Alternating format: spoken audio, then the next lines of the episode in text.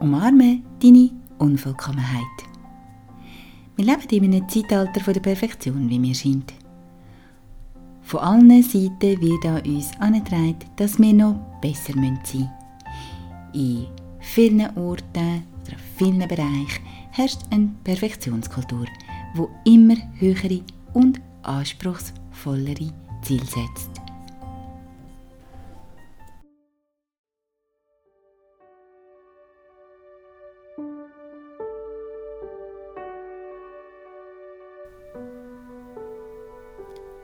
Aus dem Hamsterrad aussteigen, grosse Ziele erreichen, ein echt, echt schönes Leben haben? Ja, das ist möglich. Hey, ich bin Disa. Schön, dass du reinlässt bei Dein Bestes Du, der Podcast für ein befreites und glückliches Leben. Möchtest du deine beste Version von dir selber sein? Dann bist du da genau richtig.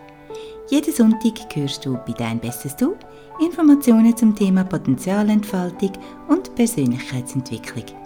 Das Ganze in humorvoller, leichter und fröhlicher Weise.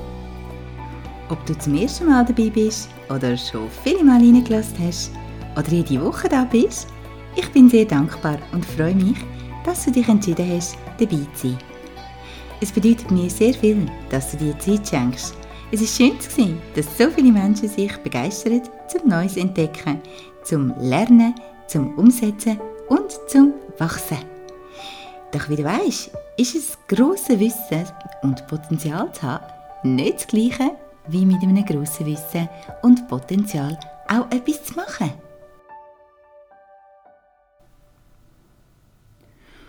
Umarme deine Unvollkommenheit.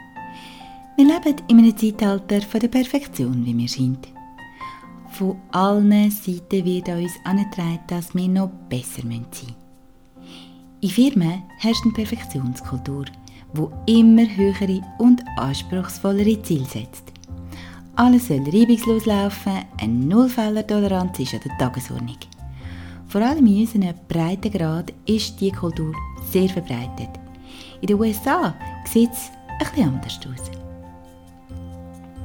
Dort haben die Menschen nicht nur begriffen, wie Innovation richtig funktioniert, sondern auch, dass es keine Nullfehler beim Menschen geben kann. Da herrscht das Trial and Error Prinzip. Das heißt Versuch und Irrtum. Übersetzt, wir machen das jetzt mal und schauen, was dabei rausschaut. Unser Denken und unsere Kultur ist im Zusammenhang mit Fehlern anders gelagert. Wir dürfen auf gar keinen Fall Fehler machen. Fehler sind schlecht und Menschen, die oft Fehler machen, sind verpönt. Machen wir Fehler, werden wir abgewertet. Die Fehlerkultur hat ein strenges Bewertungssystem. Die Haltung ignoriert jedoch einen wichtigen und natürlichen Aspekt. Der Mensch lernt durch Fehler. Wir reden hier von Fehlern, die nicht durch Unachtsamkeit oder Flüchtigkeit entstehen. Doch ist der Begriff Fehler auch in Bezug auf das persönliche Leben anwendbar? Dazu später mehr. Biologie der Fehler. Der Grundsatz. Was sind Fehler genau? Als Fehler definieren wir Ereignisse oder Resultate, welche wir so nicht vorgesehen haben. Etwas, was vom Richtigen abweicht. Etwas, das Folgen kann haben.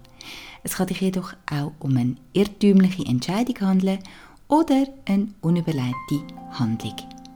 Als Fehler bezeichnen wir also etwas, wo wir in dieser Weise nicht haben wollen Die Absicht ist richtig, das Endresultat entspricht aber nicht unserer Erwartung. Von klein auf lernen wir, dass wir bewertet werden, dass unsere Handlungen ein Resultatserfolg haben. Das wird gemessen. Unsere ersten Begegnungen mit dem Fehlerprinzip erleben wir in der Schule. Uns werden Aufgaben aufgetragen, die wir lösen sollen. Wir sollen alles möglichst richtig machen. Prüfung. Nachdem wir die Aufgabe gelöst haben, werden die Resultate geprüft und bewertet. Jedes Resultat, welches nicht der Richtigkeit entspricht, gilt als falsch. Eine äußerst frustrierende Angelegenheit. In meinen Augen heißt das jedoch nichts anderes, als dass wir etwas nicht richtig verstanden haben wenn ein Resultat nicht richtig ausfällt. Wir gehen davon aus, dass jeder Mensch von Grund auf gewillt ist, das Richtige zu machen. Kinder lernen den Schulstoff und geben das Gelernte wieder. Wenn sie also Fehler machen, bedeutet das, dass sie die Aufgabe oder den Inhalt nicht verstanden haben. Das Bewertungssystem, das wir haben, jedoch sagt, es ist falsch, nicht gut. Und da kann die Spirale vom Ich bin nicht gut genug beginnen. Das Pflänzchen ist gesetzt und es kann mit jeder weiteren Fehlererfahrung noch mehr gedeihen. Wenn sich Fehler wiederholen, stetig der Druck, wo durch die Bewertung einhergeht, steigt, dann wird das sehr unangenehm. Denn die Bewertung sagt etwas über unsere Leistung aus. Und das wiederum ist an eine Skala gebunden. In der Schule werden wir mit den Mitschülern gemessen. Das ist nicht nur unfair, sondern auch völlig absurd. Denn mit dem Prinzip entsteht nur eins: die Angst davor, weitere Fehler zu machen und zu scheitern, zu versagen. Wer sich andauernd vor einem Sturz fürchtet, wird irgendwann das Klettern aufgeben und verlernen. Im Erwachsenenleben und insbesondere im Berufsalltag hat die Nullfehlerkultur andere Folgen. Menschen, die Fehler machen, verstecken sich. Sie verstecken ihre Fehler, weil sie Angst vor den Folgen haben. In einem System, wo alle Fehler registriert, bewertet und kalkuliert, entsteht auf diese Art ein immenser Druck, dass wir gar nicht mehr entspannt arbeiten können. Das führt zu einer vermeintlichen Perfektion, welche am Ende nur eine Verdeckung der Fehler ist. Nach außen sieht alles prima aus, doch wenn der Fehler auffliegt, dann entsteht eine Kaskade von Folgen. Es ist schwer zu verstehen, wieso sich die Kultur so fest etabliert hat. Da könnte man schon fast meinen, das sei eine Epidemie. Grundsätzlich sollten Prozesse und Strukturen helfen zu vermeiden, dass bekannte Fehler auftreten. Das ist ein sinnvoller und wirkungsvoller Ansatz. Doch anstatt Fehler zu identifizieren, um eine Verbesserung zu etablieren, werden die Fehler identifiziert, um Menschen zu identifizieren, die die Fehler gemacht haben. Es ist dringend an der Zeit, von dieser Kultur wegzukommen. Es ist keine Schande, Fehler zu machen. Wo Menschen arbeiten, passieren Fehler. Es ist nicht nur wichtig, dass die Fehler sichtbar werden, um entsprechende Massnahmen zu ergreifen, und die in der Zukunft zu vermeiden. Also ist ein Fehler eine klare Chance zur Verbesserung.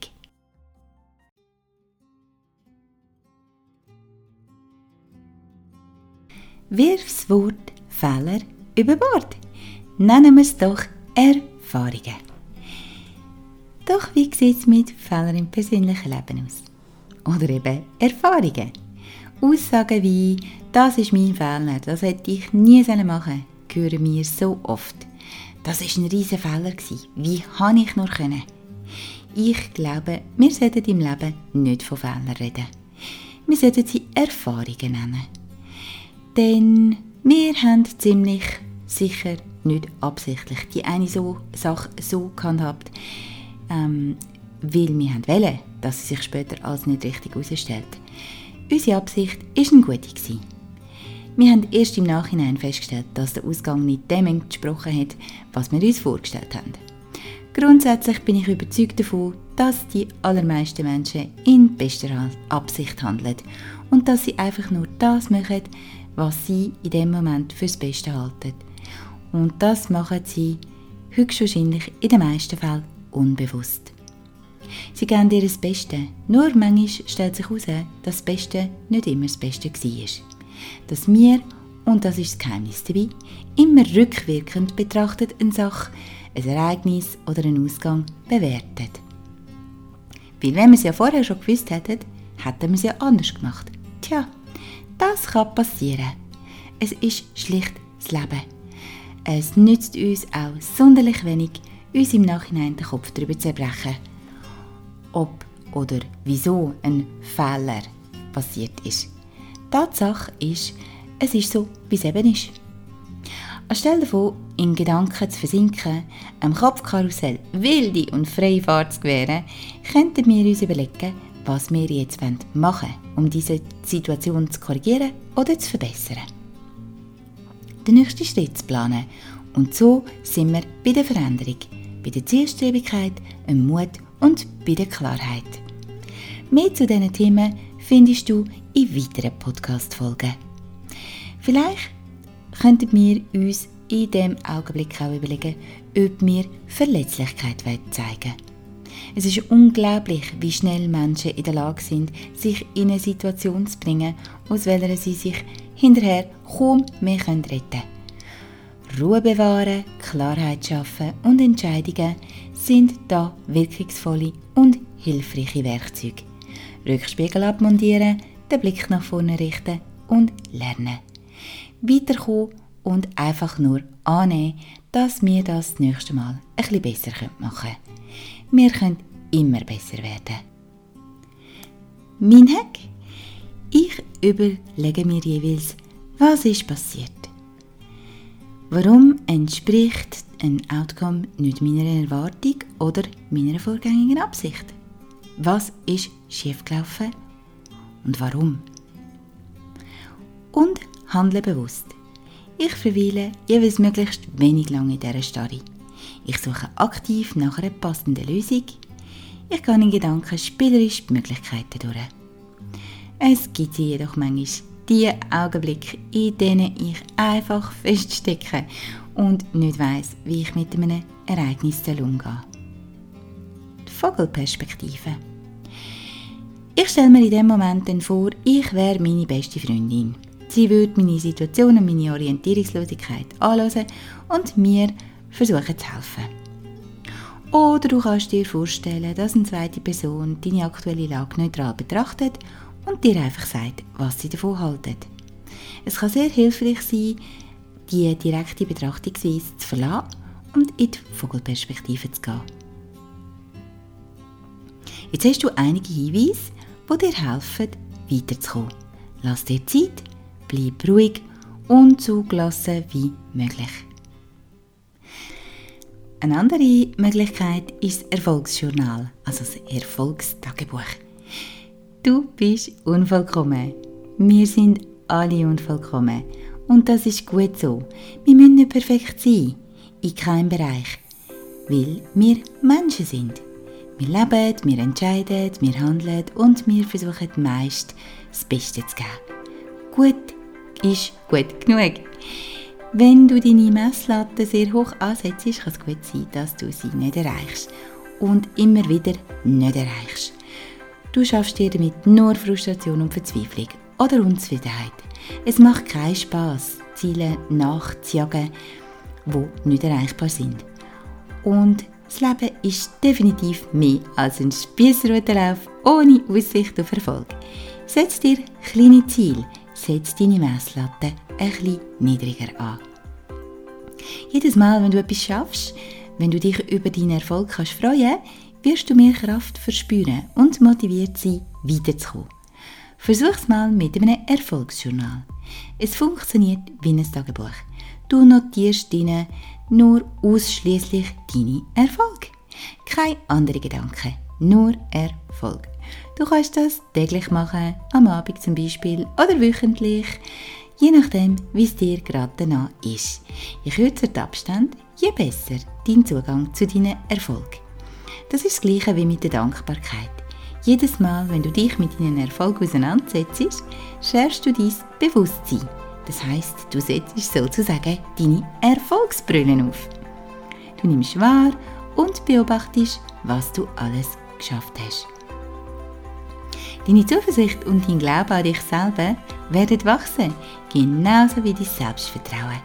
Auf einmal wird dir bewusst werden, wie viele Erfolge du täglich erlebst eine tolle Sache.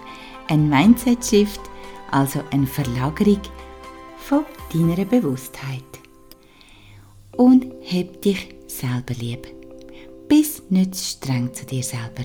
Behandle dich selber, wie du deine Liebsten behandelst. Bist mitfühlend und nachsichtig.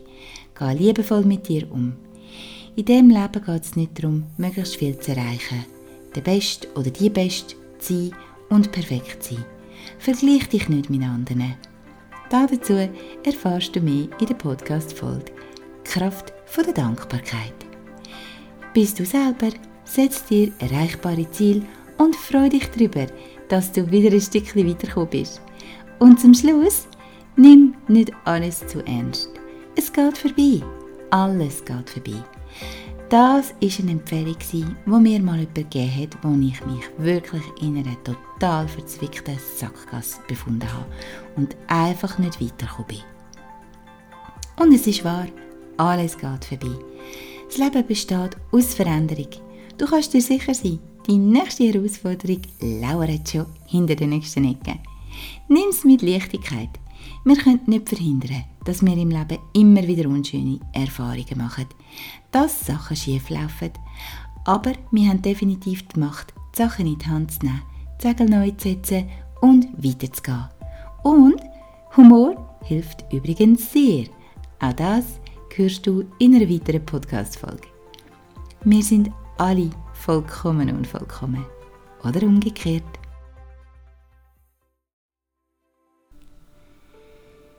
Bereits sind wir am Ende dieser Podcast-Folge angelangt.